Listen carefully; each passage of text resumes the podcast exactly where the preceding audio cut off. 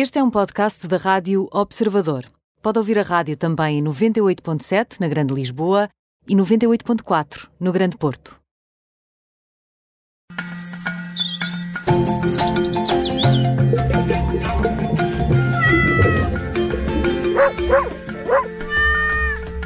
Todas as sextas-feiras na tarde em direto falamos sobre os nossos melhores amigos com o Nuno Paixão. Nuno, muito bem-vindo. Boa noite. Olá, Nuno, viva. Obrigado por me receberem.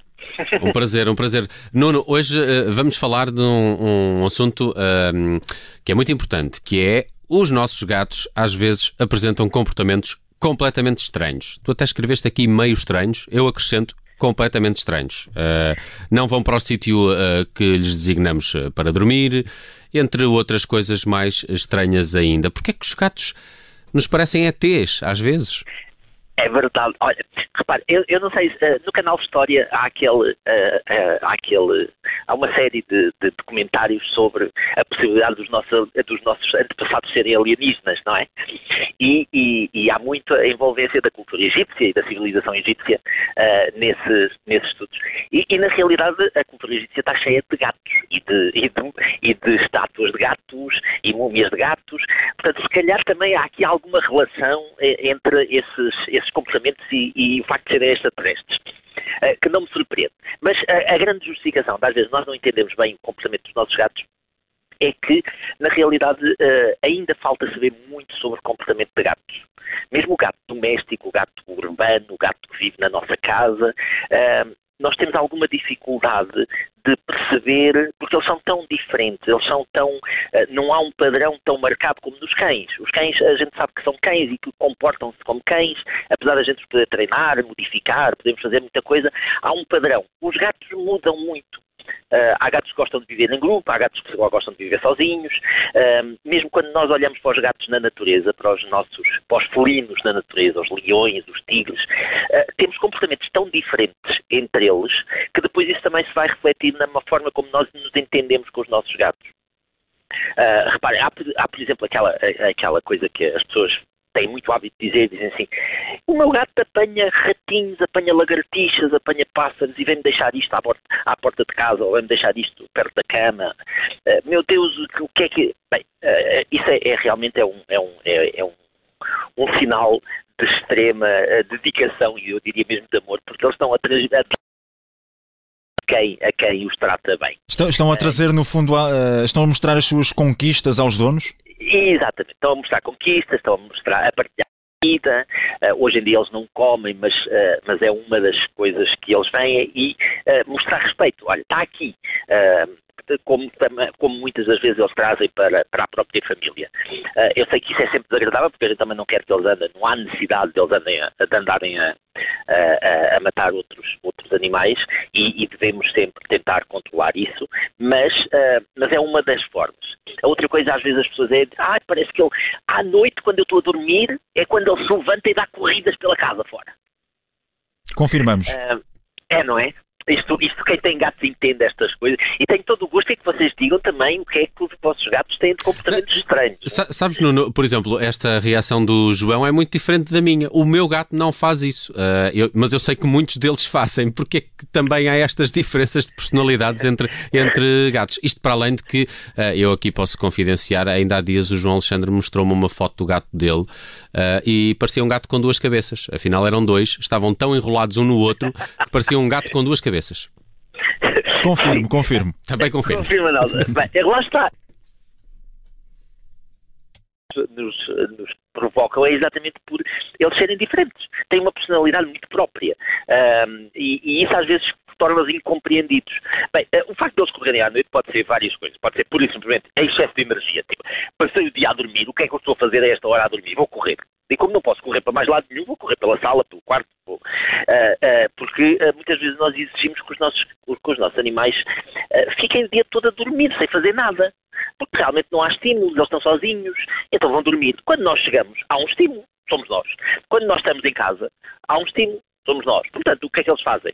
Bem, dormi durante o dia, não te vou deixar de dormir agora à noite, porque uh, eu estou, eu estou, uh, eu estou com a energia toda. Isso é uma, é uma das razões.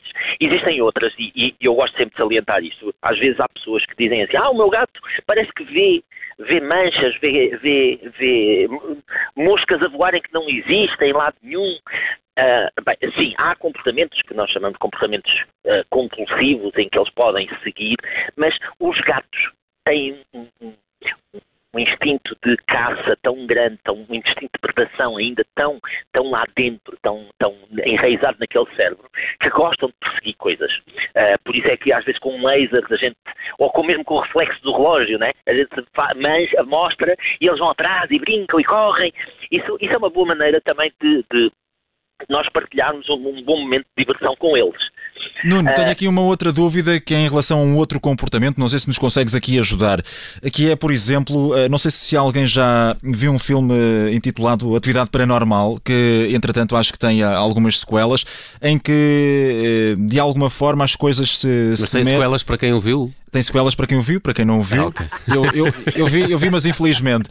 Mas é, por exemplo, quando um, quando um gato fica a olhar uh, de forma sistemática e com os olhos assim meio esbugalhados para, para algo que supostamente se estará a mexer, mas nós uh, não vemos ali nada, por exemplo, naquela parede para onde o nosso gato está uh, a olhar uh, com um ar muito curioso.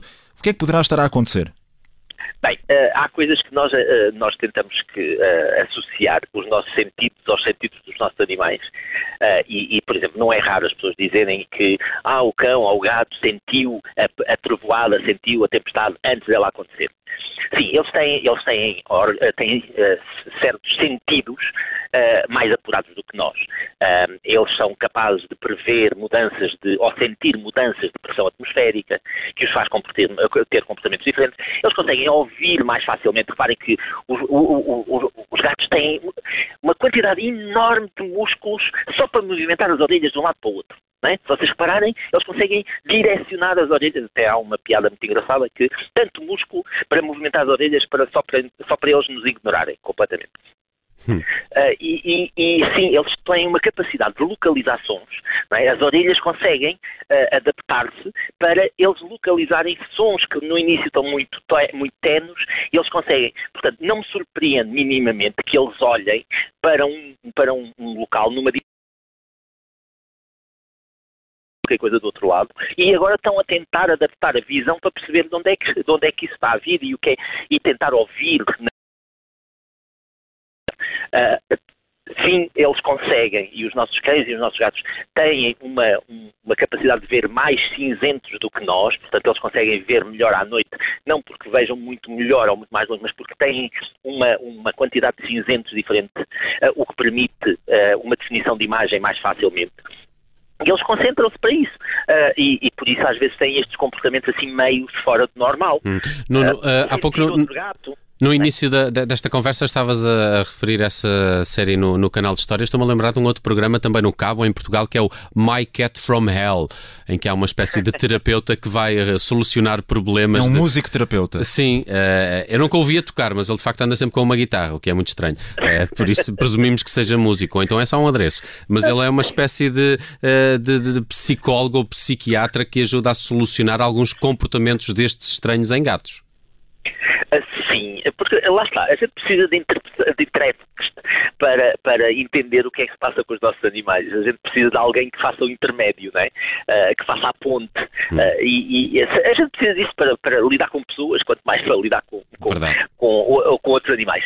Portanto, sim, e há pessoas que podem ter, eu, eu não sei, eu, eu não sei se ele é realmente também como vocês, se ele é músico, se não, se usa a guitarra ou não, mas uh, há pessoas que têm uh, alguma sensibilidade, que entendem um pouco mais uh, sobre, sobre a personalidade deles e que ajudam a interpretar nesse sentido. Uh, há muita coisa que a gente ainda tem e esse mundo é fascinante, ainda temos muito para estudar e para entender. Uh, eu, eu costumo dizer que muitas das vezes os comportamentos dos gatos uh, justificam-se como uma tentativa desesperada de voltarem para a ave-mãe, uh, portanto, eles estão é presos na terra e querem lá voltar para cima, uh, e, e, e, se você, e há uma coisa que, uh, que no gato é muito importante, se vocês repararem, os gatos têm uns bigodes bem grandes, né?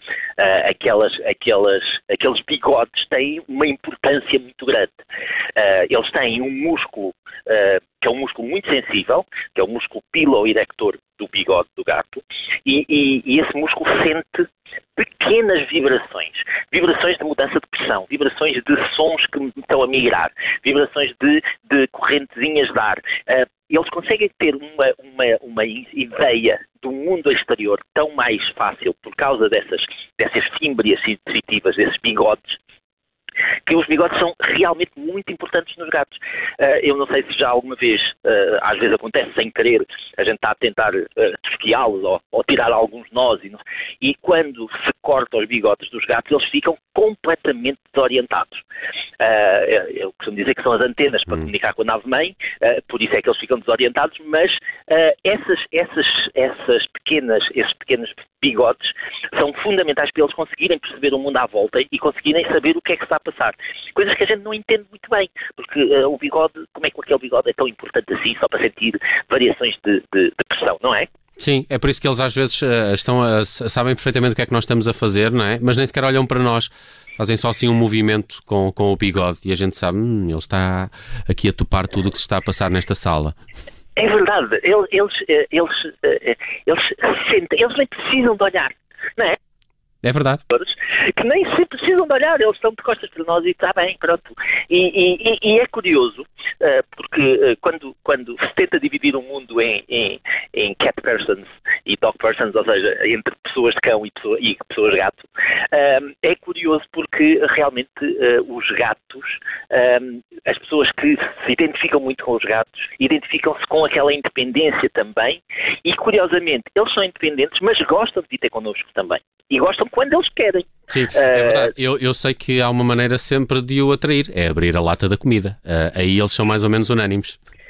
Uh, são, são, é verdade. Mas o que ele pensa na cabeça dele é que, ok, consigo que este me dê comida. Não é? Ou seja, eu exijo que ele me dê comida e ele vem cá. Uh, até há aquela, aquela expressão de que uh, quando, quando um cão olha para nós, uh, ele pensa assim, bem, ele dá-me comida, ele dá-me casa, ele faz-me festas, então ele é o meu Deus. Hum. Uh, quando o gato olha para nós, ele pensa assim, bem, ele dá-me comida, ele dá-me casa, ele faz-me festas, eu devo ser um Deus. Não é?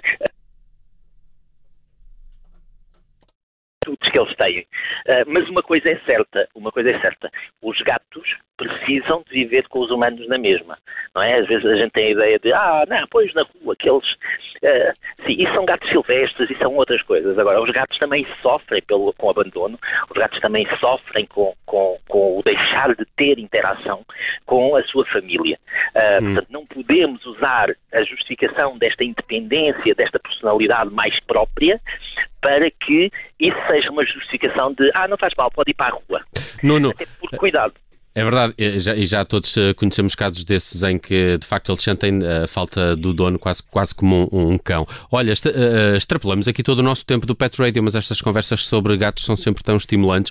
Muito obrigado por este Pet Radio e bom fim de semana. De hoje a uma semana, se não for mais, passas por cá de novo para falarmos sobre os nossos melhores amigos. Sobre assuntos apaixonantes, não é? Sim. É, e vamos continuar a falar sobre estes nossos extraterrestres tão amigos. Combinado. Um abraço, Nuno. Abraço. Um abraço.